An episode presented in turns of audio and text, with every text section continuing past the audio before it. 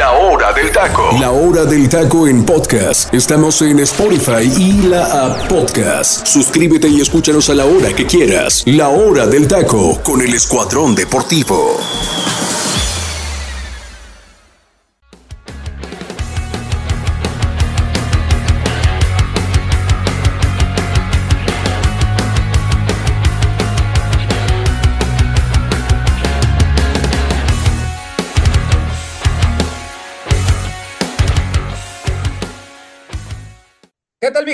Muy, pero muy, pero muy buenas tardes tengan todos ustedes y sean bienvenidos a una nueva emisión más de, la hora del taco aquí a través del Comandante Radio 101.3 FM. Nosotros somos el Escuadrón Deportivo a sus órdenes a través de la hora del taco. Gracias a la gente que nos escucha a través de Tuning Radio, de nuestra eh, plataforma de Spotify, a la gente que nos ve en nuestras redes sociales como la hora del taco oficial, a usted que nos manda sus mensajes, sus... Eh, sus, eh, sus aclaraciones, sus puntos de vista, su debate y, ¿por qué no? Las mentadas de madre directas para el señor José Ramón Sánchez. Este, gracias a usted que nos sigue gracias a usted que nos que también se comunica a través del WhatsApp. Ahorita en unos momentos más el José Ramón les dará el número también para que pidan sus rolitas, sus canciones. Eh, obviamente le cuente, nos cuente, mejor dicho, eh, qué está bien, qué está mal del programa, se aceptan sugerencias, reclamaciones, etcétera, etcétera, etcétera. Hoy tenemos, tenemos este, un muy buen panel, ya escucharon al petardo de José Ramón que abrió micrófono, eh, lo tenemos por aquí, también tenemos al buen Freddy Gol y a la señorita Ana Molina, una señorita criada con buenos valores porque le va a la América. Entonces, una, una eh, jovencita que tiene un amplio futuro y, una, y un extraordinario porvenir en el, en el, mundo, en el mundo, ¿verdad, Freddy? ¿Qué te digo, teacher? ¿Qué te digo? O sea, mira, estaba, estábamos con esa, con esa situación, ¿no? De encontrar a alguien que nos hablara de fútbol. Ya cuando dijo, le voy a la América, dije, híjole, esto ya está más canijo. Esto yo, fue, yo, yo ahí fue donde te dije, queda contratada. no, y José R también, ¿eh? O sea, José No, o sea, pero, José, pero José R es la botarga de aquí, no, hombre. O sea, es que José, R, José R mañana te puede decir que le va a los leones negros de la, de, de la autónoma ah, de Pero ya sabemos por qué, teacher. Sí, ya sabemos por qué, o sea se cambia de equipo fácilmente. Ya sí, sí, sí. me recuerda, me recuerda al hombre de los mil equipos. Le mandamos un saludo a Arturo Vázquez, el, alias el tocayo eh, de los pilares que inició el proyecto a la uh. hora del taco. Y ya ni está aquí. Ojalá que algún día regrese, teacher, ahí para cotorrear con él. Sí, no estaría mal. le mandamos un saludo a todos los pilares, aquellos que estuvieron en su momento, al buen José Luis, al Saguito, eh, a Jimena, eh, etcétera, ¿no? Si se me escapa ahí por alguien, ¿no? Y pues obviamente hay más gente que pasó por esta situación y donde arrancamos, les mandamos un saludo. Pero, mi gente, eh, luego recordamos esos viejos andares. Tenemos muchísimo que platicar, mucho, mucho que platicar. Vamos a platicar de selección mexicana. Estamos a unas, eh, a unas horas de, que se dé el partido entre México y Estados Unidos. Y digo, una hora, un día, más o menos 24 horas, estamos a, o a menos ya de que se dé este choque entre los dos pues los dos amos y señores de esta área, pero puedo decir que últimamente, en los últimos tiempos, quien es amo y señor de esta área y los resultados lo avalan con una serie de triunfos en partidos muy claves y muy precisos, Estados Unidos le tiene tomada ya la medida en los últimos tiempos, pero vamos a platicar de eso, qué esperamos, etcétera. Hay mucho detrás de ello. Las declaraciones de la bomba, de la bomba, este señor eh, de apellido Rodríguez, que obviamente se aventó una declaración, declaraciones varias ahí en la sesión extraordinaria en la Federación Mexicana de Fútbol y hablaremos del fútbol de estufa, que ya sabe que el fútbol de estufa, entre, entre paréntesis, quien se lo lleva y que se lo ha llevado, no sé si, ya no sé si qué decir de lo que pasa en América, lo único que les puedo decir, no sé si usted, mi gente, yo tengo 47 años, pero mucha gente se va a acordar. ¿Usted ha visto la carabina de Ambrosio? Un show cómico, mágico, musical. Si usted no lo ha visto, le recomiendo, está en YouTube varios capítulos. Pues haga de cuenta que el principal eh, conductor, productor, guionista y realizador de hoy, La Carabina de Ambrosio, se llama Santiago Baños y, sus y el protagonista principal es Quiero buscar DT para las Águilas del la América. Es un bodrio lo que está sucediendo al interior de Cuapa, pero ya platicaremos al respecto y le doy la bienvenida ya abrió Freddy, ya abrió José Ramón y le doy la bienvenida a Ana Molina. Ana, ¿cómo estás? Bienvenida a la hora del taco. Un gusto que estés aquí de nueva cuenta. Muchísimas gracias, compañeros. Es un gusto estar nuevamente aquí con ustedes. Y sí, la verdad, mira, yo desde que terminó el partido del Tri con Camerún, yo ya estoy con miedo porque no sé qué vaya a pasar contra Estados Unidos. Y en el caso de, de América y todo este revuelo que hay por el director técnico, lo único que me queda claro es que eh, Santiago Baños no sabe lo que quiere, solamente quiere salir de, de este apuro en el que lo dejó el Tan Ortiz, pero pues ya hablaremos de eso un poco más adelante. Un gusto estar nuevamente con ustedes. Ok, perfecto. Ana Bolina, nuestra nueva incorporación, nuestro nuevo refuerzo para este, para este venidero torneo que se nos avecina. El buen José Ramón Sánchez, antes de que te presentes, mi estimado José Ra, danos por favor el número de WhatsApp para que la gente se comunique con nosotros. Ya dije el por qué y, y los para qué. Danos el número y pues obviamente bienvenido otra vez a la hora del taco. Gracias, teacher. Y claro que sí, mi gente, le doy el número telefónico, es el siguiente, 5542-820053, 5542-820053, mi gente. Ahí está, ahí está el número telefónico, ya el teacher especificó qué es lo que puede eh, mandarnos ahí, mi gente. Y vuelvo y repito, especifique por favor las metadas de mamá, mi gente, por favor, pónganlas en letras negritas y y con mayúsculas si se puede también, por favor. Y bueno, teacher, varias cosas, ¿eh? Varias cosas hay que tocar en situación de selección y lo que dijo también, eh, pues ya el nuevo, el nuevo mandamás ahí. La bomba. la bomba, varias cosas, varias contradicciones, teacher, ¿eh? Que yo, yo noté con él y, y bueno, ahí hay muchas, muchas cosas, muchas por ejemplo, José, fíjate, lo, una de las cosas que dice, eh, arremete contra la multipropiedad en la Liga MX y dice que es un tema que se tiene que acabar. Es una de las tantas declaraciones. Yo lo quiero ver. No sé tú, José. Híjoles, eh, yo, la multipropiedad no se va a acabar, por lo menos, por lo menos nos va a durar dos años más, la multipropiedad, como yo lo veo. Mm. Y si lo quitan, y si lo quitan, lo van a quitar para que, o sea, ya cuando falte poco para la situación del mundial pero después va a volver a regresar la multipropiedad, ¿eh? Porque ellos dicen que es por ventaja futbolística, que porque no se descuida mucho al deportista, eh, pero ¿cuál ventaja, muchachos? No hay ninguna ventaja. Eh, lo, único que genera es que la gente, los aficionados, eh, pues tengan, tengan algo de dónde decir que están amañados los partidos. Entonces, la multipropiedad para mí en el fútbol mexicano se debe de cortar y ya desde hace muchísimo tiempo. Si, si él quiere hacer cambios en, en, la, en, la liga, tiene que cortarlos ya de tajo y, y, hacer cambios a corto plazo. Y uno de esos cambios es eso, eh, quitar ya la multipropiedad, regresar el ascenso y descenso. Pero como yo lo escuché, yo creo que va a ser lo mismo, Tichere, lo mismito, lo mismito vamos a vivir con él. Eh, la situación que dijo de de los derechos televisivos también a mí me dio risa, la verdad, con todo respeto, porque eso es algo que ya puedes negociar, teacher, ¿eh? Desde un principio puedes negociar eh, la, la, situación de, de, los derechos televisivos y, si hay que negociar para quitarlos y, y ver, eh, porque todos tengan los derechos de selección, pues ya deberían de sentarse a, a, ver esa situación, pero no va a suceder. No va a suceder, van a esperar a que, a que se terminen los contratos que tienen dichas televisoras y bueno, pues a ver, a ver qué pasa. Eh, y, y, bueno, muchas cosas, teacher, muchas contradicciones que dijo también. Sí, pues, pero, no te acabes la info, hombre. Yo, yo no noto un cambio, ¿eh? No noto un cambio, teacher, con él, la verdad. Y este, eh, traes hambre, José, la verdad, porque ya te quieres acabar la información de un solo bocado. ¿Verdad que sí? Ay, conozco a mi gente, conozco a mi gente. Y así es el buen José Ramón. Freddy López, que también ya, ya abriste micrófono ya comentaste y estamos hablando de los valores futbolísticos, que sabemos que esto es guasa y, y no, los, no se lo tomen tan a pecho, eh, mi gente que nos escucha, porque luego dicen, puta, si así se llevan en cabina, ¿cómo se llevarán en la vida cotidiana? No, nos llevamos bien, nos tenemos buena estima. Oye, Freddy, este, hay una situación que me llamó la atención y que tú y yo lo hemos platicado hasta la saciedad, hasta fuera de micrófonos, donde dice eh, la bomba Rodríguez que Diego Coca será evaluado de acuerdo a su planeación. Y yo quisiera preguntarte, ¿hay planeación? Bueno, primero que nada, un fuerte abrazo, teacher. Esto ya, ya parece más la hora de José Ramón que la hora del taco, pero bueno, es eh, ahora sí que parte del show, ¿no? Eh, pero bueno, a ver, contestando a tu pregunta, primero que nada, yo no veo proyecto claro, honestamente, en selección. No entiendo a dónde se quiere llegar con todo esto. Entiendo esta parte de que el Tata Martino dejó eh, ahora sí que una losa muy pesada sobre cualquier entrenador que, llegara a cubrir selección mexicana o que tomara selección mexicana. Yo lo puedo entender. pero realmente con Diego Coca, yo no veo que la selección juegue mejor partido tras partido. ¿eh? O sea, te puedo decir que de Guatemala a Camerún, yo vi jugar peor a la selección. ¿eh? O sea, yo no vi realmente un mejoramiento importante de un partido a otro.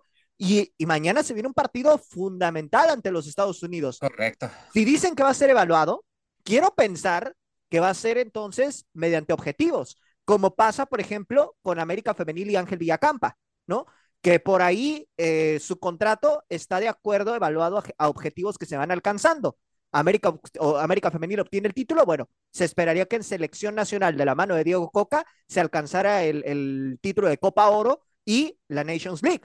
Si evidentemente queda eliminado el día de mañana ante Estados Unidos, que honestamente no lo veo nada descabellado, entonces ahí es donde se va a empezar a, ver que quizá el problema no es precisamente el entrenador, sino el problema es la planeación que se tiene detrás para poder rescatar a una selección que está sumamente hundida en, un, en una situación muy compleja que realmente pues no se le ve eh, evolución y que para mí, teacher, más que Diego Coca, más que los jugadores, es esa situación de que los directivos no han sabido hacer los manejos correctamente en el fútbol mexicano.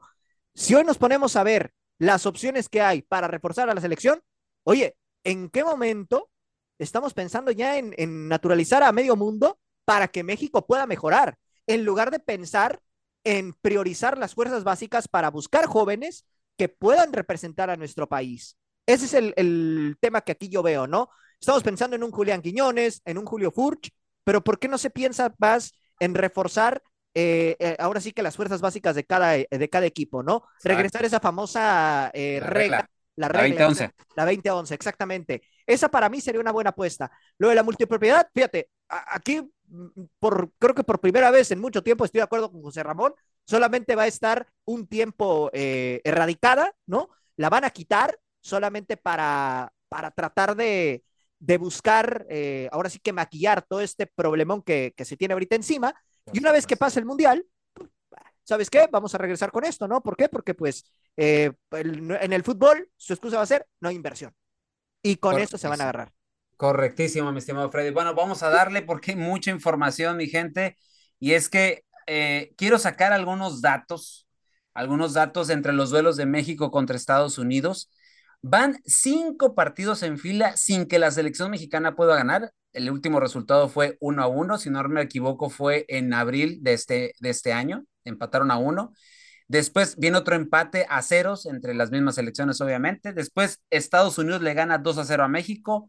Luego Estados Unidos 1 a 0 a México. Y el, más, eh, el, el quinto partido, Estados Unidos le mete 3 a 2 a México. Últimos 10 años, 14 duelos, así en números, 6 triunfos Estados Unidos, 4 triunfos México, 4 empates. Pregunta, mi estimada Ana. ¿Cómo tiene que plantear Diego Coca el partido contra Estados Unidos, desde tu perspectiva? Pues mira, a mi parecer, la verdad es que tiene que aprender de lo que le vimos contra Guatemala y Camerún. O sea, tiene que plantear algo totalmente distinto porque ya vimos que eso no funcionó. Eh, ya se fueron los, ya se hizo el recorte de los 10 jugadores que, que se tenían que ir y pues ahora tenemos nombres interesantes, ¿no? De entrada, eh, Guillermo Ochoa en la portería yo creo que es un inamovible, yo creo que ahí sí no hay ni, ni chance de pensar que tal vez Malagón pueda entrar, ¿no? Yo creo que definitivamente ahí Ochoa va a estar y, ¿sabes? Creo que, que Diego Coca le tiene que experimentar y salir de su zona de confort. O sea, sabemos que, que en Atlas leímos eh, esta línea de cinco, ¿no? Y que tal vez eh, aquí en, eh, en selección mexicana no funcione del todo bien y también teniendo previsto contra el equipo que se va a enfrentar, ¿no? Entonces, creo que, que no es una opción viable esa línea de cinco. Yo creo que desde un momento, desde el primer momento tiene que salir a proponer un sistema de juego un poco más ofensivo, sobre todo por, por los elementos que tiene. Tiene un Santi Jiménez que vive un momento extraordinario en su carrera. Eh, tal vez ahí Sebastián Córdoba, ¿no? Que eh, en la final del fútbol mexicano y, toda la liguilla, ¿no? O sea, estuvo, estuvo mostrando un, un buen nivel. Eh, caso de Orbelín Pineda, eh, Gerardo Arteaga, eh, Araujo, que tal vez eh, con este pase que tuvo al Barça, pues obviamente no tuvo tantos minutos, pero por lo menos ya, ya vistió la camiseta blaugrana ahí en el, equipo de Xavi. Entonces creo que tiene elementos, sí, para mostrar un juego más ofensivo. El chiste es que él quiera y, y sepa mover sus fichas, ¿no? Correcto. Correcto, correcto. Oye, mi estimado José escucha nada más esto, ¿no?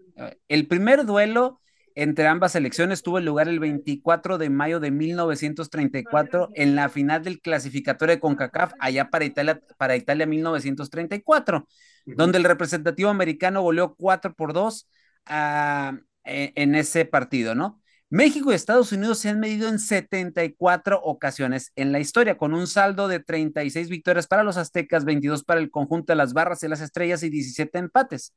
Mientras el Tri ha marcado 145 goles y los de Estados Unidos 87.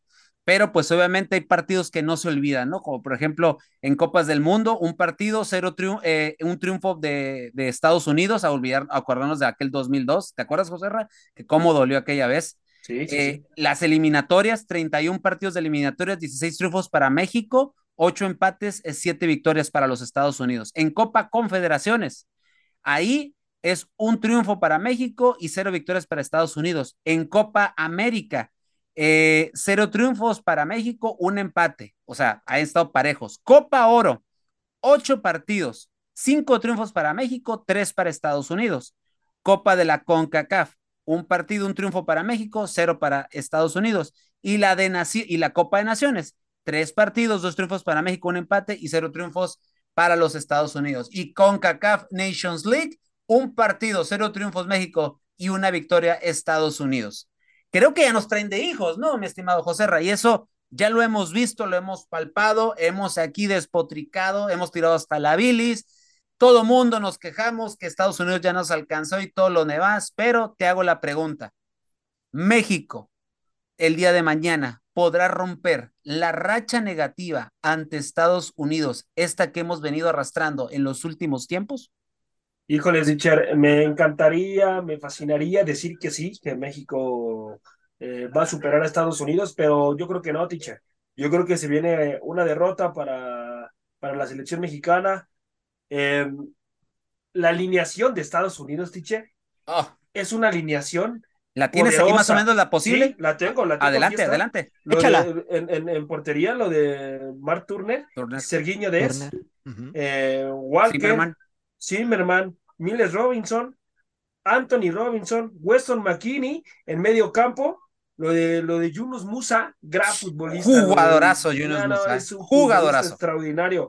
Y bueno, Weston McKinney, que ni se diga. Lo de, eh, lo de Reina, Reina que. Giovanni Reina. Ahí va, eh, Giovanni Reina. Eh, es un futbolista, bueno, que no está en un buen nivel a comparación como están los que mencioné.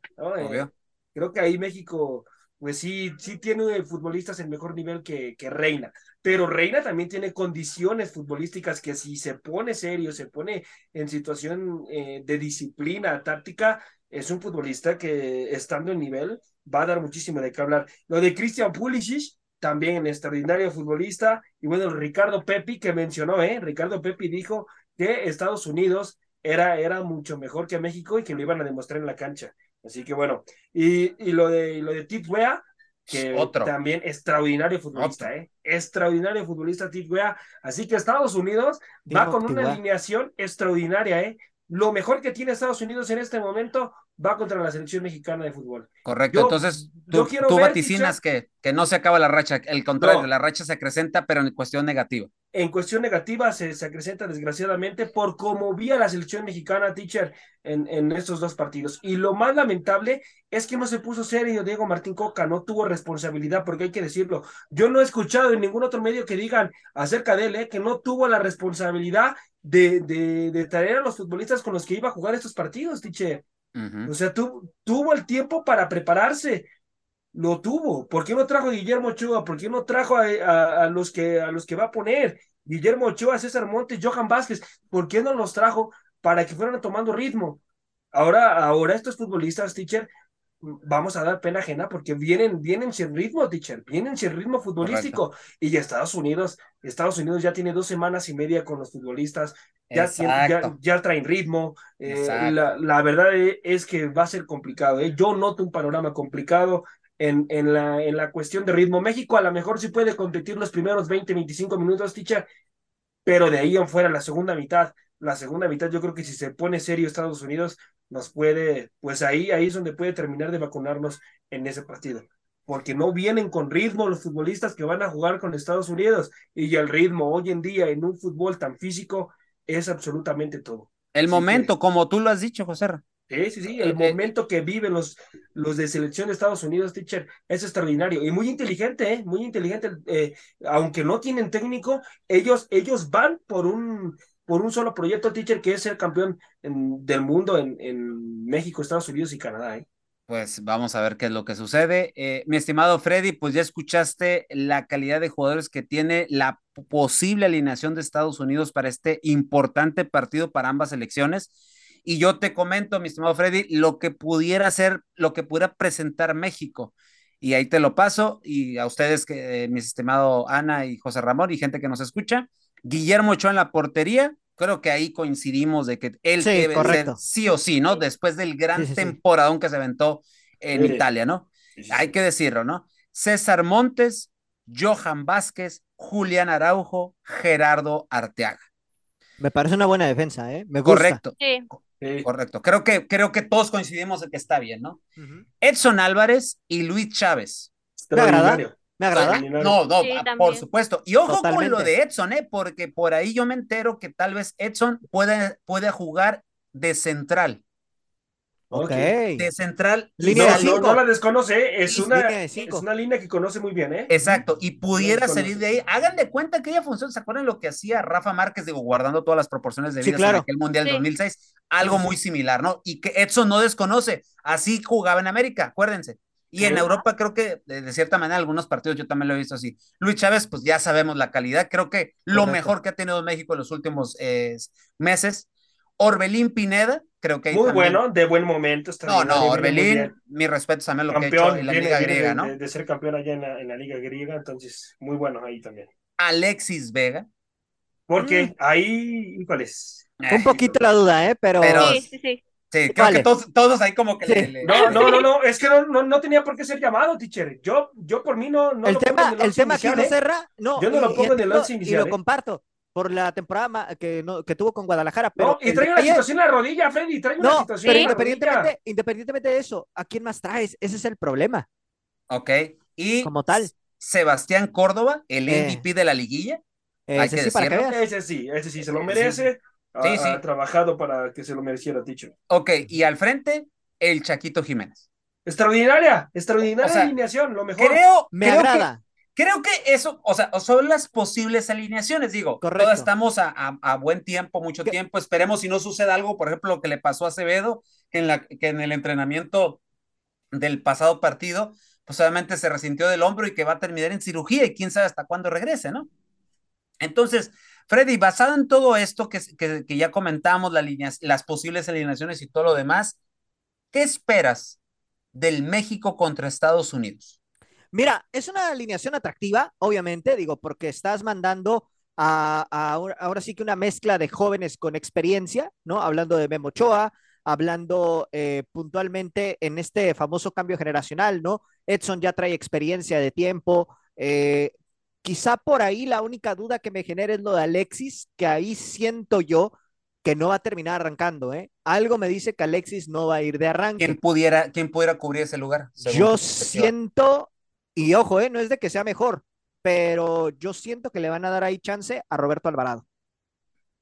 Mm. Ay, no, ay, no, por favor. O sea, entiendo, entiendo tu reacción, José Ra, y sí, lo comparto también. Pero es que el problema es que no hay muchos cambios en esa posición.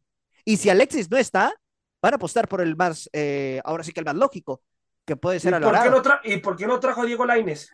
Ah, bueno. ¿Por qué no puso a Diego Laines? Es que Diego Laines, Diego Laines en selección ha demostrado que tiene los pantalones, la personalidad. No, para jugar, pero en, el último, en el último partido no. No, en el último partido contra Camerún, discúlpame, pero se, fue un fantasma. Camerún. pero es Camerún. Ah, Oh, oh, ya vamos a No, a ver, a ver, a ver. ¿En serio? Pero, a- es que a ver, a ver, muchachos, a ver, pongámonos serios, muchachos. Ya, ya empezó No. José Ramón. Pues tú, gente, ya. tú- tú A eres, ver, tú eres el único que no se pone serio, hombre. a ver, no, no, no, es que a ver, Un programa a ver, sales con una cosa y con otro, y en A otro ver, programa sales teacher. con otra. teacher, ¿a usted no, no le motivaría jugar con Estados Unidos un partido en el cual Ah, es oficial? Entonces esto es de El motivación, futbolista, no se trata no, de no, a ver, Freddy, el no, no, no, es que el, fu- el futbolista se eh, entra diferente a ese tipo de partidos, Freddy. Ah, no, sí, entra y se, ha, distinto. y se Si ha notado, y se ha notado en los últimos No, a enfrentamientos entre a estas dos escuadras, no, ¿eh? No, pero por lo menos Diego Lainez en partidos donde, Mm. donde lo metes de recambio y tiene que Ah, marcar diferencia, lo ha de demostrado.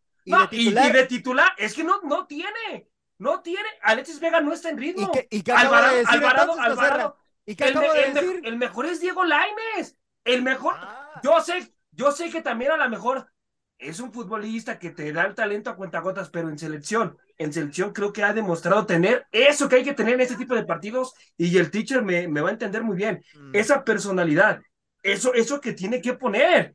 A veces, a, ver, a, ve- a veces ese tipo de partidos no se gana con talento, Freddy, ¿eh? porque podemos ver un partido a lo mejor muy cerrado. Ah, pero, pero ¿eh? tú decías otra cosa, ¿eh? Tú Ah, decías bueno, que es México. que es Tú un decías, partido. ahí te va. Tú dijiste que México le iba a pasar por encima a Guatemala. Dijiste que le iba a pasar también por encima a Camerún. ¿Y qué es lo que pasó? Con Guatemala a duras penas se le ganó 2 a 0 y con No, un no, no, yo nunca dije, yo horrible. nunca dije a Ay, Camerún, ¿eh? Dios. Yo nunca Vayan al bar, por ¿eh? favor. Sí, no, no, no. Yo nunca dije que a Camerún, a con- Guatemala sí. Y ya hasta me acuerdo perfectamente las palabras que dije. Le mando un saludo a Elfi. Me acuerdo perfectamente las palabras, ¿eh? Te Y mandaron las saludos, pre- por cierto, en, Y la las preguntas que hizo el teacher también las recuerdo perfectamente. Así que yo con Camerún, yo que recuerde, yo no dije que México le, le pasaba por encima, ¿eh? No, pero dijiste que ganaba. Dijiste No, que pero, ganaba. pero no me expresé igual como me expresé con Guatemala, ¿eh? Dijiste que iba a ser un partido dije- un poco más No, complicado. hasta, hasta, pero, ajá, dije, pero no dijiste. dije, iba a ser un partido complicado, dije, y, que, y que la base de futbolistas eran futbolistas que le iban a complicar más a la selección mexicana. Ok, ok, entonces, Freddy, recapitulando un poco, sí, sí, sí, entonces. ¿qué esperar del partido? Mira, yo espero que de verdad con esta alineación México muestre una cara distinta, lo dudo mucho, la verdad, y ojo, no tengo nada en contra de estos jugadores, pero realmente el funcionamiento de Diego Coca yo lo veo cada vez peor. Y ojo, aquí el problema es que estos jugadores no han tenido la oportunidad de, de disputar tantos partidos juntos. Ese es otro tema también. No han utilizado esta alineación en repetidas ocasiones. ¿Y qué es lo que pasa? Que los futbolistas a lo mejor no se terminan de adaptar a este sistema. Entonces, eso es lo que yo veo. Estados Unidos, por su parte, conoce ya muy bien esta generación de jugadores. Entonces, ese es el problema. Estados Unidos es cierto, le ha batallado muchísimo, pero esta generación ya se conoce. México está en ese cambio, apenas, en este momento. Entonces, yo, yo la verdad sí lo veo un poco complicado el panorama. ¿eh? Ok, bueno, una de las, de las cosas, obviamente, es, sabemos que en esta situación tenemos eh, ahora sí que el agua hasta el cuello, por así decirlo, porque la verdad han pasado situaciones y cosas, eh, pues, a lo largo de, lo que es, selección y todo lo demás, pero ayer, eh, perdón, me- mejor dicho, antier, salió una información que me llamó la atención y quiero que lo platiquemos también antes de irnos al momento musical de la hora del taco. Y es que el lunes, este lunes que pasó, el delantero del Atlas, eh, Julián Quiñones, eh, estuvo en la Secretaría de Relaciones Exteriores en la Ciudad de México para iniciar el trámite y se espera que en dos semanas pueda realizar, perdón, el examen que le permitirá obtener la carta de naturalización. El estratega del Tri, Diego Coca, habría sido la pieza fundamental en la decisión del colombiano, pues es sabido que Quiñones había expresado su deseo de mantener a la espera de un llamado de la selección cafetalera, o sea, de la selección de Colombia, misma que no ha llegado. En consecuencia, el DT con el que ya salió bicampeón en la liga, lo habría convencido para jugar en el tricolor. De acuerdo al buen y estimado Gibran Aranje, que ya lo tuvimos aquí en un programa de la hora del taco que nos la pasamos genial y que habló muchísimas cosas y es una muy buena fuente y muy amigo de nosotros, por cierto. Eh, reportero de TUDN, el colombiano apunta a estar en la fecha FIFA de septiembre, en donde el combinado mexicano tendrá dos partidos que podrían significar su debut con la playera verde. O sea, sí que ya nos estamos acostumbrando, mejor dicho, a que cada técnico, los últimos técnicos, llamen naturalizados. Obviamente, quiero recapitular un poco, compañeros y gente que nos escucha, los, eh, los eh, naturalizados que han pasado por, los, por, la, por la selección mexicana. Y me voy a ir rápido para no entrar en detalles. Eh, van 14. Quiñones podría ser el número 15. Julio Lores, 1935, primer naturalizado en estar en la selección mexicana y que jugó, eh, que militó en Necaxa. Carlos Blanco Castañón, seleccionado mexicano, él nos representó en Suiza y en Suiza 58 junto con José López Herranz en los mismos mundiales. Lorenzo Camarena, apodado el abuelo, él conquistó el, en primera división el título de la 32-33 y del tricolor disputó ocho encuentros. Jorge Romo, un cubano, ojo, eh, un cubano, obtuvo nacionalidad mexicana y él fue parte de selección nacional en los años 50, 54 y 58, después fue entrenador. Carlos Lara, él eh, fue figura en el Zacatepec en el 56 y en el 61 debutó con selección mexicana en la eliminatoria en, en Chile 62. Pasaron 46 años y aquí viene la memoria más, más cercana, ¿no? Gabriel Caballero vistió la casaca verde en el 2002 cuando Javier Aguirre era el técnico y obviamente él se subió a ese barco y disputó el Mundial de Corea-Japón en el 2002. Después viene Guillermo Franco. Él fue convocado por Ricardo Antonio Lavolpe en Alemania 2006. Matías Buoso. Él fue convocado por Sven Goran Eriksson en el 2008. Recordar que en algún momento, gracias a él, pues prácticamente pudimos pasar una, una parte del eliminatorio, si bien lo recuerdan. Lucas Ayala, exjugador de Tigres, convocado por única ocasión en el 2009 también por Sven Goran Eriksson. Damián La Chilindrina Álvarez, el Chepo lo convocó en febrero del 2012, recordarán también a él. Cristian El Chaco Jiménez, 2013. Recordar que en un partido amistoso contra Costa de Marfil jugó su primer encuentro con la camiseta tricolor. Después nos vamos a Antonio Naelson Ciña, que creo que es el naturalizado que ha jugado más partidos con 59 y que Ricardo Golpe lo tenía bien, bien, este, bien cimentado en su once titular y que fue parte, obviamente, de aquella selección de, del Bigotón en la Copa Confederaciones, Copa Oro y en el Mundial del 2006. Recordar que estuvo por encima del buen Cuauhtémoc Blanco, que no quiero entrar en esos detalles, pero ni modo. Y Leandro Augusto, él fue convocado también por Svet Goran Eriksson para el proceso del 2010 y su único gol fue contra Bolivia en el 2009. Y a esta lista se puede sumar Julián Quiñones, que ustedes pues ya lo conocen obviamente. Y Superfones Mori. Este, ah, y nos faltaba, y gracias, mi estimado, nos faltaba el gran talento que muchos aquí en esta plataforma llamada La Hora del Taco, había un señor aquí que lo defendía capa y espada y casi le ponía departamento.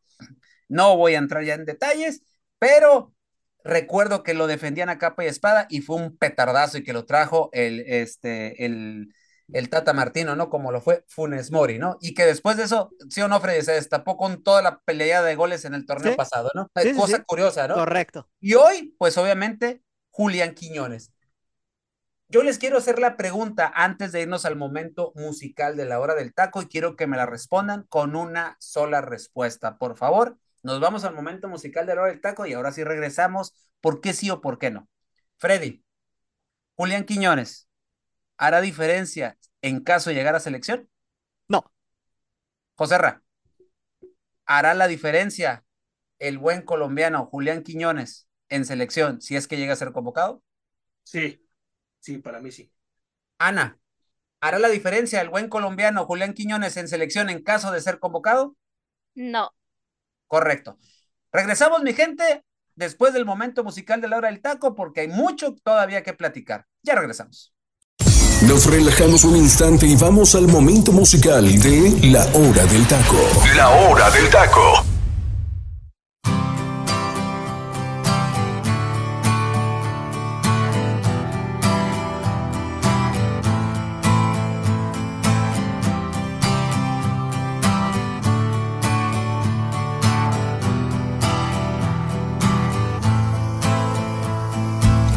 Hace días que te observo con los dedos cuántas veces te ha reído y una mano me ha valido.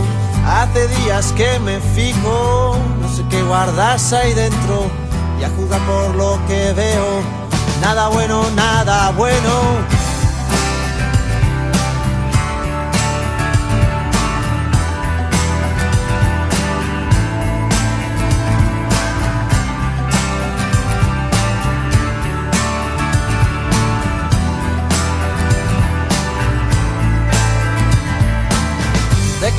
Miedo a reír y a llorar luego, a romper el hielo que recubre tu silencio. Suéltate y cuéntame, y aquí estamos para eso, palo bueno y palo malo. Llora ahora y ríe luego, si salgo corriendo, tú me agarras por el cuello, y si no te escucho, te tiendo la mano tú agarra todo el brazo y si quieres más pues grita.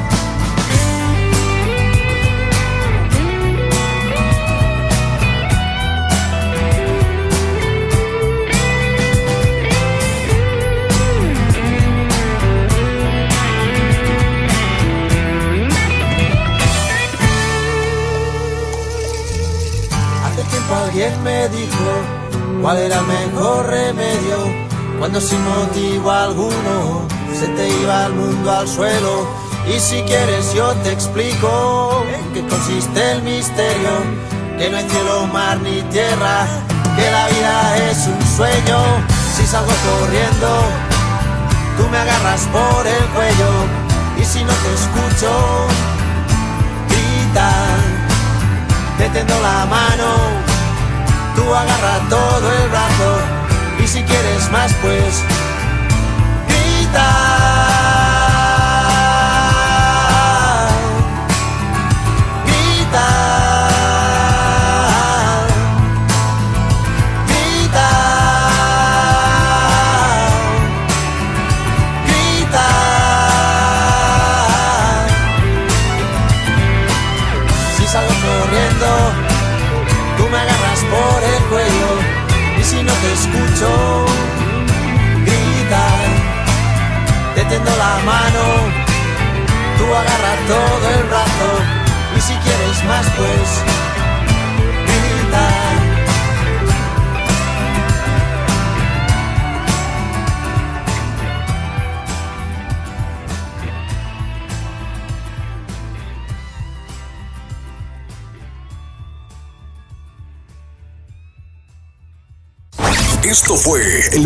Musical de La Hora del Taco. Continuamos.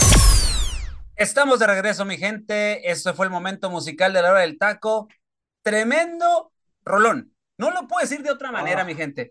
Es, para mí, es una de mis canciones favoritas, señores. Y se me quiebra la voz porque representa muchísimo para mí esta canción, mi gente. Muchísimo, como no tienen hoy idea y yo lo transporto a ese momento que estaba viviendo en la vida su servidor, y perdóneme si se me quiera la voz, pero estaba yo viviendo un momento muy complicado en la vida, tenía alrededor de 19 años, mi familia estaba totalmente deshecha por las garras del alcoholismo, y escucha esa canción, mi gente, y me y, y a partir de ahí mi vida dio un cambio por completo. Así se los puedo decir. Así se los puedo comentar, mi gente, se me quiera la voz, pero yo sí quería compartir esto. Es una de mis canciones favoritas y hoy en el momento musical de la hora del taco les traemos a Jarabe de Palo en el año 1996 con esta canción de Grita. Esta canción, eh, Pau Donés la compuso precisamente porque llevaba 15 años con su hermano formando una banda y empezaba a ver situaciones que podía combinar lo que son sus actuaciones musicales con un trabajo de una agencia de publicidad. Y cuando se dio cuenta de lo que podía formar y que esto no debería depender solamente de un one hit wonder, o sea, de una canción que nada más iba a pasar una sola vez, lanza esta canción, a la postre esta canción se convierte en una gran obra maestra, porque ¿qué nos dice esta canción?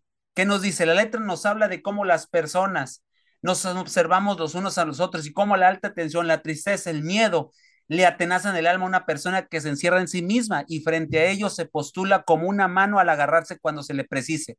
Y si en ese momento no se da cuenta, le pueden agarrar del cuello o simplemente hablar o gritar. Es cuando en ese momento uno siente la necesidad, mi gente, de hablar, de pedir ayuda y de saberse que uno no está solo. Y recordar que Pau, eh, Pau Donés eh, falleció y falleció por una causa muy difícil, el vocalista de Jarabe de Palo, que este, obviamente, repito, este éxito eh, se estrenó en el año del 96. Recordar que este cantante falleció de cáncer y que hoy a la postre, obviamente, esta canción también se ha vuelto un himno para las personas que hoy en, en hoy en día sufren por esta situación. José Ra, tú eres un sobreviviente de una situación muy, también muy particular.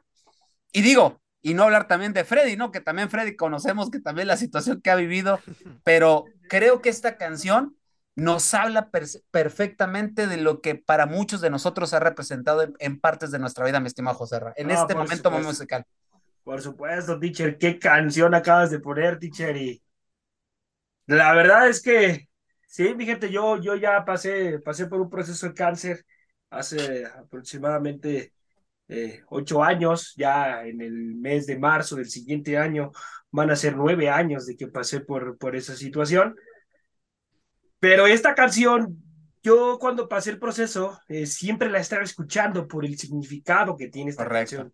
Por lo, por lo que dice esta canción, es que realmente describe cuando tú estás viviendo esa situación y no encuentras cura a nada, porque llega el momento en el que se te nubla todo y dices, ¿qué está pasando? ¿no? ¿En, qué, ¿En qué momento cambió mi vida? Porque a, a, mí así me pasó, mi gente, ¿no? En un abrir y cerrar de ojos me cambió la vida. Y cuando escuchaba yo esta canción, yo, yo lloraba, lloraba por completo. Y luego, bueno, ver la manera en cómo muere el cantante también, teacher, híjoles, para mí fue una, una, una tristeza, ¿no? Pero ha, quedado como un himno. Eh, decir, teacher, que también la, la prestó para varias asociaciones de cáncer de mama, ¿eh? Prestó esta canción para varias asociaciones que están pasando por esta situación de cáncer de mama eh, no, la verdad que qué tremendo rolón, qué significado tiene esta canción y decirle a la gente, ¿no? Decirle a la gente que si está pasando por una situación así, a toda la gente que nos escucha, eh, pues primero se agarren del de allá arriba, ¿no? Que él es el que, el que, decide, ¿no? En qué momento eh, se te acaba la vida. Mientras tanto, disfruta, ama, y, si, y si el de allá arriba decide que te quedes, eh, ya no vuelvas a ser el mismo, ¿no? Cambia, haz un cambio radical en tu vida por completo y perdona, perdona, eh, edifica a los demás y, ayuda. Porque la verdad es que es una canción bellísima, teacher. La verdad, híjoles, ahora entiendo, ahora entiendo por qué se le quebró la voz, teacher. Eh, es una canción que tiene un significado, pues, para todos los que estamos aquí, ¿no? Correcto. Freddy, Sí, conoces la canción, obviamente. Por supuesto, por supuesto. Y creo que lo, de, lo debemos de decir, eh, esta semana está dedicada a ese tipo de canciones en el rock en español, que algo nos invita a hacer. No sé si ya se dieron cuenta en la, primera, en la primera canción de la semana, en la de hoy, y espérense la que viene, mi gente, en el siguiente programa, también les va a gustar. Freddy, ¿qué me puedes decir de, de Grita de Jarabe Palo? Mira, la verdad es que es una, una canción extraordinaria, digo, en lo, en lo personal, eh, es una canción que, que impacta, ¿no? Eh, todo lo que dice, eh, habla de grandes verdades de, de, la vida y bueno, realmente en ese sentido, creo que lo que menciona José Ramón es muy importante, ¿no? El confiar en, en ahora sí que en lo que el de ahí arriba tenga preparado para nosotros, ¿no? Em, muchas veces nos apegamos tanto a, a nuestros miedos que de pronto no tenemos esa confianza en, decir, bueno, que pase lo que tenga que pasar. Y este tipo de canciones es a lo que, a lo que nos invita de alguna forma, ¿no? Realmente creo que es una canción de, que nos deja reflexionando mucho y que en lo particular, pues pega bastante, sobre todo cuando estás pasando por una situación, pero también al mismo tiempo trata de, transmitirte el mensaje de que, de que no estás solo y que vas a poder salir eh, adelante, sea como sea, de esta situación. Sí, Ana, no sé, eh, ¿ves escuchado esta canción? Eh, si la habías escuchado, pues obviamente ya aquí cada quien dio algo de parte de su vivencia de esto, pero no sé si la conocías, si la habías escuchado, si tienes algún, tiene algún significado, si conoces la canción o algo por el estilo. Uy, aquí me van a matar todos. No, no Porque importa. la pues, verdad No importa, es no que no importa. la conocía, ¿eh? Seré muy sincera, no la conocía, pero eh, ahorita reflexionando un poco con lo que ustedes mencionaban y también, ¿no? O sea, viendo un poco de, de la letra de la canción y reflexionando sobre esto, pues sí, o sea, eh, creo que todos nosotros, e incluso la gente que, que nos escucha, eh, creo que ha pasado por momentos buenos y malos, pero pues como bien dice el dicho, ¿no? Después de la tormenta viene la calma y, y creo que es algo que, que transmite esta canción, ¿no? Entonces, definitivamente ya leyendo un poquito más la canción y aparte el ritmo eh, me, me gustó ba- bastante, eh, creo que, que sí, como lo, lo mencionaban al principio, ¿no? Es, es un gran tema. Correcto. Mi gente, no era para que nos echáramos el moco, ni mucho menos, sino para que disfrutaran la canción. eh, y si no, vuelven a escuchar, repito, es para mí es una de mis grandes canciones de la vida. ¿eh? Es una joya. Es una joya, es una joya de canción. Bueno, seguimos con la situación del proceso que estábamos hablando de Julián Quiñones. A ver, mis estimados Freddy, José Ramón, Ana y gente que nos escucha. e- Es necesario, digo, me voy a quitar, porque yo soy uno de los que ha, que ha dicho, obviamente, aquí en la hora del taco, y lo puedo decir, que si viene un naturalizado, tiene que venir a hacer diferencia. Y si no, hacia un lado y darle la oportunidad a un mexicano. Pero ahorita, ante la situación que estamos viviendo, donde no tenemos, pues obviamente. no estamos- Alternativas. No, tenemos alternativas, vaya. Eh, ¿Es buena esta alternativa, Freddy? Mira, francamente hay que reconocer algo. Julián Quiñones es un gran jugador y lo ha demostrado. Digo, con Atlas la, la rompió en asociación con Julio Furch. Digo, es un futbolista muy bueno. El problema es, teacher, que con la selección mexicana es un panorama muy diferente. ¿Qué pasó cuando, cuando se tenía pensado lo de Rogelio Funes Mori? Todo el mundo decía, oye, es que Funes Mori viene en un gran momento con los rayados del Monterrey y va y puede hacer pedazos en selección mexicana. No pasó absolutamente nada. ¿Por qué? Porque no es lo mismo eh, los acompañantes que tienes en selección a los acompañantes que tienes en el club.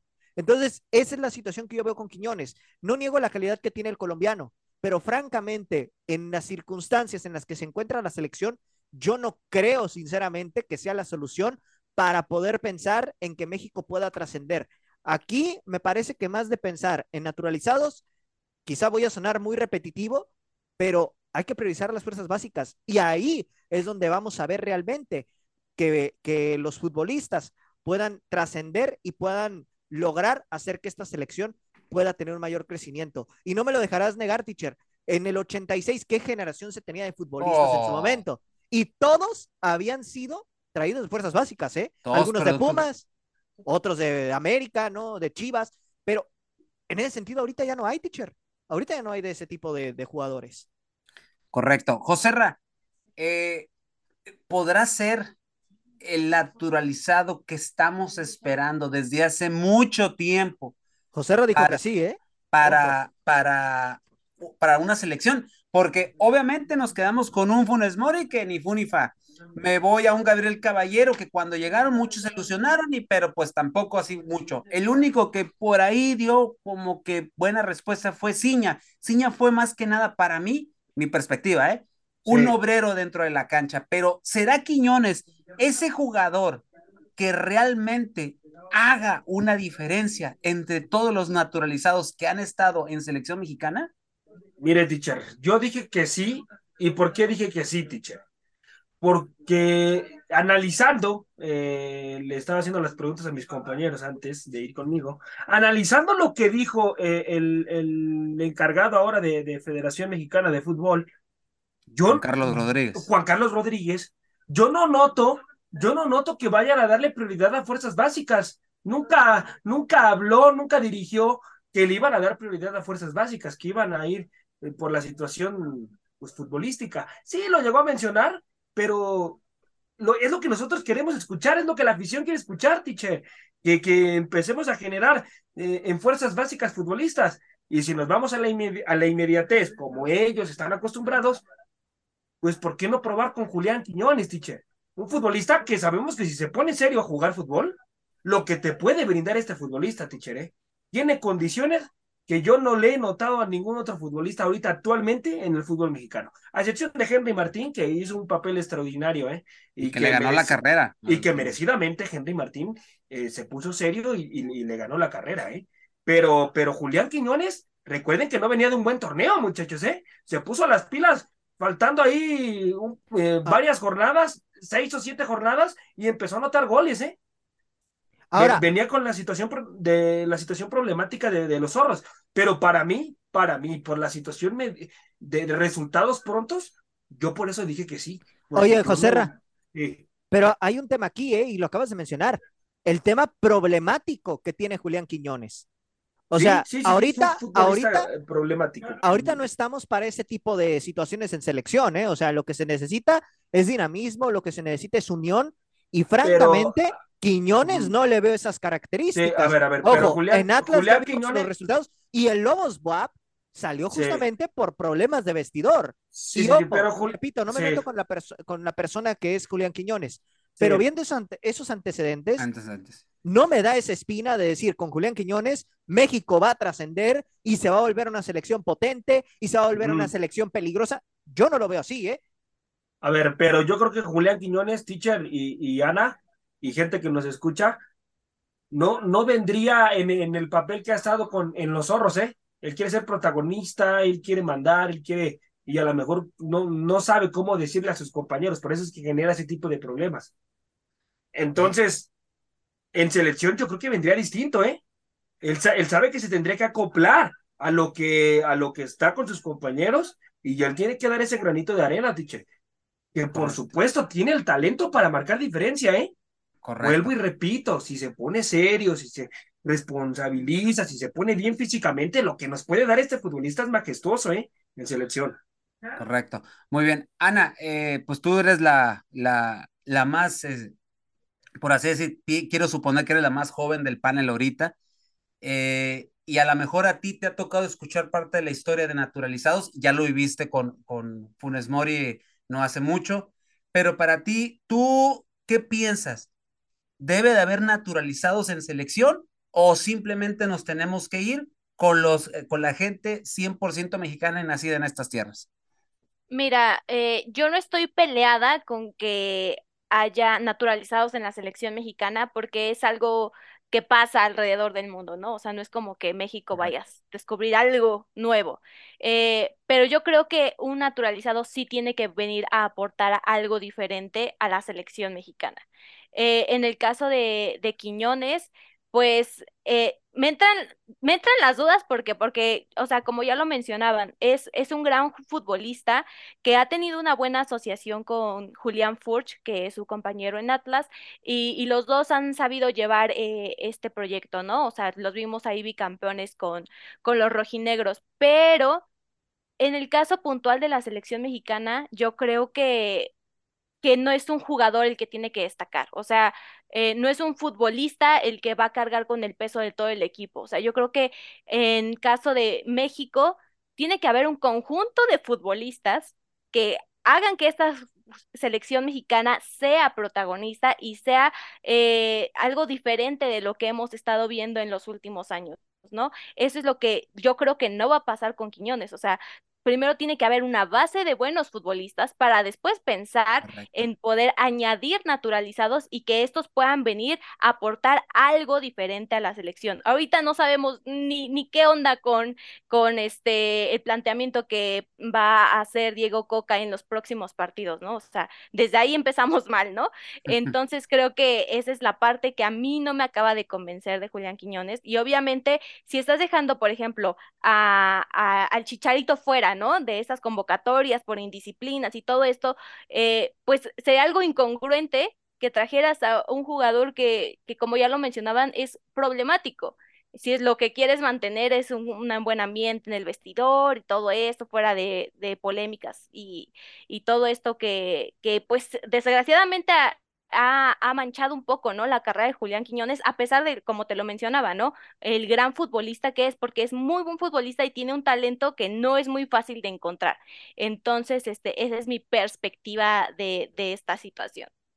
Bueno, mi gente, pues no estaría, no estaría de más escuchar sus puntos de vista. ¿Qué opina sobre este, este tema de los naturalizados, Julián Quiñones? y todo lo que se pueda llegar a ver. Digo, estamos hablando de un hipotético caso, en caso, en caso, repito, de que sea convocado, pero el proceso de naturalización se va a dar para el colombiano radicado en México, casado con una mexicana, tiene ya, si no me equivoco, un hijo o hija mexicana. Entonces, ya tiene raíces aquí en el país. Vamos a ver qué sucede. Pero, pues por lo pronto, eso es lo que tenemos de información. Gracias a Germán Araje, que obviamente ahí pasó esta información. Mi gente, vamos a hablar un poquito y vámonos a irnos de manera breve eh, con esta situación de la Junta Extraordinaria que hubo, donde se presentó, pues obviamente, Ibar Cisniega y Juan Carlos Rodríguez como los nuevos directivos de la Federación Mexicana de Fútbol. Y eh, mi estimado José Ramón, dice, dice eh, la bomba, la bomba Rodríguez, que Diego Coca será evaluado de acuerdo a su planeación. Y yo quiero, y vuelvo a preguntar, ¿de veras hubo una planeación idónea desde que llegó Diego Coca a tomar el mando de selección hace algunos meses? Y si va a ser evaluado por esto de la planeación, esto me da a entender que lo pueden cortar de la noche a la mañana si es que no se dan los resultados inmediatos. Teacher lo dijo, lo dijo, eh, usted lo acaba de decir y lo dijo perfectamente en, en, en la conferencia que, que dio. Para mí, para mí, si Diego Martín Coca no es campeón en Copa de Oro, o por lo menos saca el resultado con Estados Unidos, o es campeón de la Nation League, a partir de ahí lo van a empezar a evaluar, teacher, ¿eh? Tiene que ser campeón de alguno de los dos torneos, ¿eh? No levanta el título de uno de los dos, y para mí Diego Martín Coca tiene las horas contadas, porque no es del agrado tampoco de, de, de del, actual encargado, ¿eh? No es, no es del agrado, teacher. Y además está molesto porque no fueron las formas. Teacher, todo lo hicieron al revés. Lo, lo tenían que haber presentado primero a él para que él, para que él pusiera el técnico adecuado, el técnico que fuera de su agrado, del comité que él, que él generaría, su gente. No, no le gustaron las formas, así que pues Diego Martín Coca le están guardando respeto, teacher, porque pues es el que ya está ahí, ¿no? o sea, que está dirigiendo la selección, pero me imagino que ya le comentaron, ¿sabes qué? Si no das resultados, pues tienes que dar un paso al costado. Entonces, lo, lo, termina por confirmar, ¿eh? Lo termina por confirmar. Entonces, para mí, si no es campeón de alguno de los dos torneos, lo van a correr, teacher. Correcto, correcto. Eh, mi estimada Ana, dice también la bomba Rodríguez que él está eh, y que se tiene que terminar el tema de la multipropiedad, algo que hemos venido acarreando no de ahorita, sino de hace muchísimos años, con Grupo Pachuca, Grupo Orlegui y Grupo Caliente, que es lo más reciente de las multipropiedades, y esto nos remontamos también, si quieren, a Grupo Televisa cuando tenía América Atlante, San Luis, etcétera, ¿no? Entonces, ahora te quiero a ti preguntar, ¿en algún momento irá a terminar la multipropiedad y en la bomba Rodríguez como arremete en contra de esto, dice que esto tiene que terminar. ¿Ya llegar a su fin esto en algún momento en la Liga MX? Pues mira, en el discurso suena muy bonito esto de que vamos a, a priorizar lo deportivo antes que lo económico y todas estas cosas que salió a decir en conferencia de prensa, pero pues una cosa es lo que va, lo que dice y otra cosa es pues lo que van a hacer, ¿no? O sea, en este caso de la multipropiedad es algo de lo que, como bien dices, ya se ha venido hablando y bastante. Y a ver, yo creo que y espero que en algún momento esto se termine, pero no lo veo a corto plazo. O sea, no, no creo que en unos eh, dos años, incluso no creo que antes del mundial este tema ya esté solucionado. O sea, yo creo que, que lo van a extender lo más que puedan para pues seguir eh, haciendo, como ya lo dices, con Grupo Pachuca, Grupo Orleji, Grupo, Grupo Caliente, pues seguir tomando un poco de ventaja de esto, ¿no? O sea, es lo que yo creo y pues yo creo que también esta parte, no sé qué tanto poder vaya a tener realmente, o sea, ahorita dicen que va a tener autonomía y todo esto, pero pues ya eh, ya estando bien, bien unos cuantos meses, pues veremos si, si esto sí es verdad o, se queda nada más en, en, lo dicho. Correcto. Una de las cosas, Freddy, antes de, de por ahí tienes, nos tienes un, un, un, audio que nos quieres pasar ahorita antes de dar nuestro pronóstico, porque no lo hemos dado, obviamente. Correcto. Pero, Freddy, por ahí eh, el buen Fantasma Suárez ventiló algo de, de toda esta reunión. Obviamente no ha salido a la luz pública, pero el Fantasma mencionó algo. Conmebol y torneos de la Conmebol.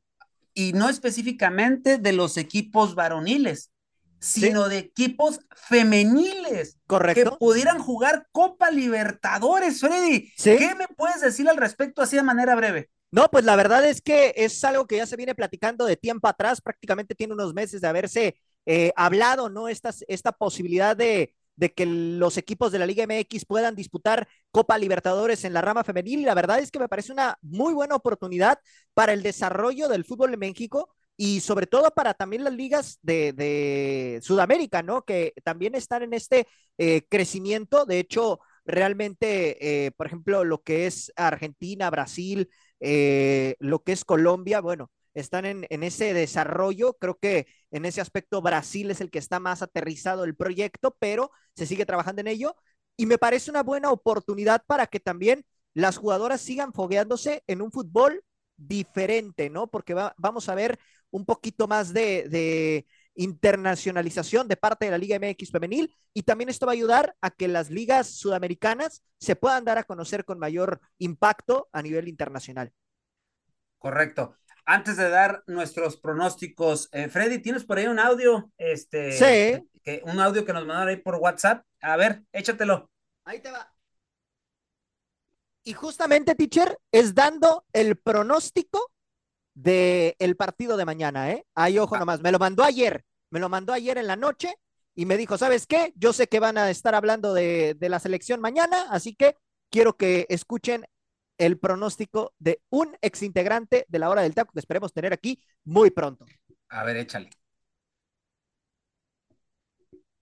Amigos de Hora del Taco, ¿cómo están? Muy buenas noches, les saluda con muchísimo gusto su amigo, compañero y hermano que seguramente extrañan, después de escuchar las jaladas que hice Joserra, que han de extrañar con todo su corazón, su buen saguito, aquí andamos, todo bien, estamos bien, no hemos muerto, estamos vivos, cada día disfrutando más de la hermosa selección mexicana, que por cierto, el día de mañana ya juegan contra el equipo de los Estados Unidos, y Freddy, mi hermano Freddy, me pidió que le mandara mi pronóstico, así que ahí les va. Y ojo que es pronóstico sin camiseta puesta, ¿eh? México lo gana 2 por 1 con doblete de Santiago Jiménez, me atrevo yo a decirlo, pero realmente Estados Unidos no cuenta con claves, con eh, piezas clave. No va Pulisic y no va McKinney. Entonces, eh, la selección estadounidense se ve un poco mermada ante esas dos bajas. Tampoco es como que la selección mexicana tenga un super equipazo, pero en condiciones creo que van a ser mejores que los estadounidenses. Mi pronóstico, 2 por 1 lo gana la selección de eh, México con doblete de Santiago Jiménez. Así que ahí está mi pronóstico. El buen Luis Roberto González, el saguito, de, el exaguito de la hora del taco, porque ya no está por aquí. Esperemos y vuelva por algún Estamos negociando, teacher, lo estamos negociando. Tú eres el encargado de, ese, sí. de, esas situaciones, no eres el Santiago Baños de América, pero eres, haces muy buen trabajo. Ahí por ahí, por ahí se acerca un poquito. Y, y, y por ahí. y por bueno, ahí, es que este... con tu fichaje sí me equivoqué, pero bueno, fuera de eso todo bien. bueno, pero eso ya, eso ya sería otro costal, ¿no? bueno, ahora sí, mi gente pues vamos a los pronósticos de cada equipo. Primero a las señoritas. Ana, ¿cuál es tu pronóstico para el México-Estados Unidos? Muy a mi pesar, yo creo que lo gana Estados Unidos 2 a 1. Joserra. Joserra. No. Híjoles, yo creo que lo pierde México. Estoy con Ana. Dos goles por uno. Freddy. Lo va a ganar la selección de Estados Unidos 3 por 1. Y yo concuerdo contigo, Freddy. Veo también eso, 3 a 1. No, no quiero, o sea, ojalá y lo vuelvo a repetir, como en aquella vez en el Mundial, yo decía, ojalá y México pueda pasar al, al, al, a la siguiente ronda del Mundial, a, uh -huh. a, los octavos, pero yo les dije, se va a quedar en fase de grupos, ojalá y me calle en mi bocota. Y espero que hoy, en esto, eh, mañana, México me cae en mi bocota y saque sí, el triunfo, pero yo no veo, y... yo no veo a México. Yo veo que Estados Unidos 3 por 1 a, esta, a Estados Unidos a México. Freddy. Sí. Y teacher, nada más de recordarle a la gente que el partido lo va a poder sintonizar a través del de comandante 101.3, ahí vamos a estar en los comentarios, así que pues ahí para que también lo escuchen, eh, ah, la transmisión perfecto. en vivo. Y pues bueno, ahí, ahí vamos a andar, ¿no? Ojalá que yo también me equivoque con mi pronóstico. Digo, evidentemente aquí tratamos de manejarnos con objetividad, pero yo veo complicado que México pueda derrotar a Estados Unidos, honestamente, más allá de todo lo que ya hemos platicado aquí. Ok, perfecto. Antes ya de, de despedirnos, mi gente, porque ya el tiempo apremia, quiero eh, con algo del fútbol de estufa. Y es que quiero platicarles, estuvo el señor Santiago Letrinas en TUDN y, está, y ahí están ya las algunas declaraciones que traigo aquí puntualmente. Digo, después de que Greg Belhalter y el Chacho Coudet resulta que ahora son. Ah, pero el Chacho es muy bueno, ¿eh? Candidatos a la América. Dios mío, Ana, dime por favor, ¿en qué se parecen uno y otro para ser eh, este, candidatos a la América? En absolutamente nada. Y como lo mencionaba al inicio del programa, yo creo que lo que quiere Santiago Baños es ya, ya acabar con este tema del director técnico y está viendo las opciones porque pues ya varios le dijeron que no. Eh, yo creo que el tema de Jardinet también eh, pues está ahí pendiente, no sé si, si, si vaya a llegar o no vaya a llegar, pero eh, a ver, yo tengo una opción y quiero decir que, que ustedes me, me digan si concuerdan conmigo o no. Pero ante esta falta de opciones y de, y de tanto show que se ha estado haciendo en torno al DT, en mi opinión yo creo que sería mejor ir con una leyenda americanista como lo es Alfredo Tena, para que tome las, las riendas del equipo. Porque, porque miren, lo que le faltó a este América en las semifinales contra Chivas fue personalidad y liderazgo. Y yo creo que eso lo puede solventar perfectamente Alfredo Tena. Concuerdo contigo, no le veo yo ninguna objeción. Declaraciones de Santiago Baños. Eh, él busca un técnico joven, actualizado y con una metodología clara, un equipo que proponga y tenga el balón. Ese es el perfil de técnico que anda buscando Santiago Baños. Y creo que no lo ha encontrado José Ramón. Se ha ido de vacaciones a Europa y Argentina y no ha hecho nada, ¿verdad? No, no lo he encontrado, teacher, y, y para los perfiles que manejan ciertos medios, como lo del Chacho con todo respeto, mi gente, si, si me escucha que me estoy como medio riendo, o sea, le está faltando el respeto a la institución este señor. Por Dios, qué odio. Si, si, su, si su perfil es ese tipo de, de técnicos, teacher, dígame dónde propone el Chacho cubrir los partidos. Y yo se los digo por cholos, ¿eh? O sea. Ah, Freddy, dilo, tú que lo conoces. Realmente, realmente. ¿cómo, ¿cómo, jugaban los cholos, Freddy, con Chacho era, era defensivo. O sea, no, no se veía realmente un planteamiento eh, que pudiera atacar en todo momento al rival, que pudiera presionar. Es cierto, con el Celta de Vigo no le fue tan mal. Ojo con eso. Pero, híjole, lo de lo de Cholo sí fue bastante bochornoso. Tijuana terminó en los últimos lugares de la tabla general en aquel momento y francamente con América no le espera algo mejor, ¿eh? Ojo, no se buscó a Javier Aguirre, no es el perfil que buscamos. Palabras de Santiago Letrinas. Dice, eh, en el club eh, tienen, eh, nadie tiene las puertas cerradas. O sea, seguramente el América está vetado por ciertos promotores. Es lo que eso es una mentira, teacher, es una mentira eso que está bloqueado por promotores. ¿eh? Fíjense, Israel Reyes y Jonah pueden suplir la salida de Aquino y viene el regreso, fíjate, eh, José de Santiago Naveda.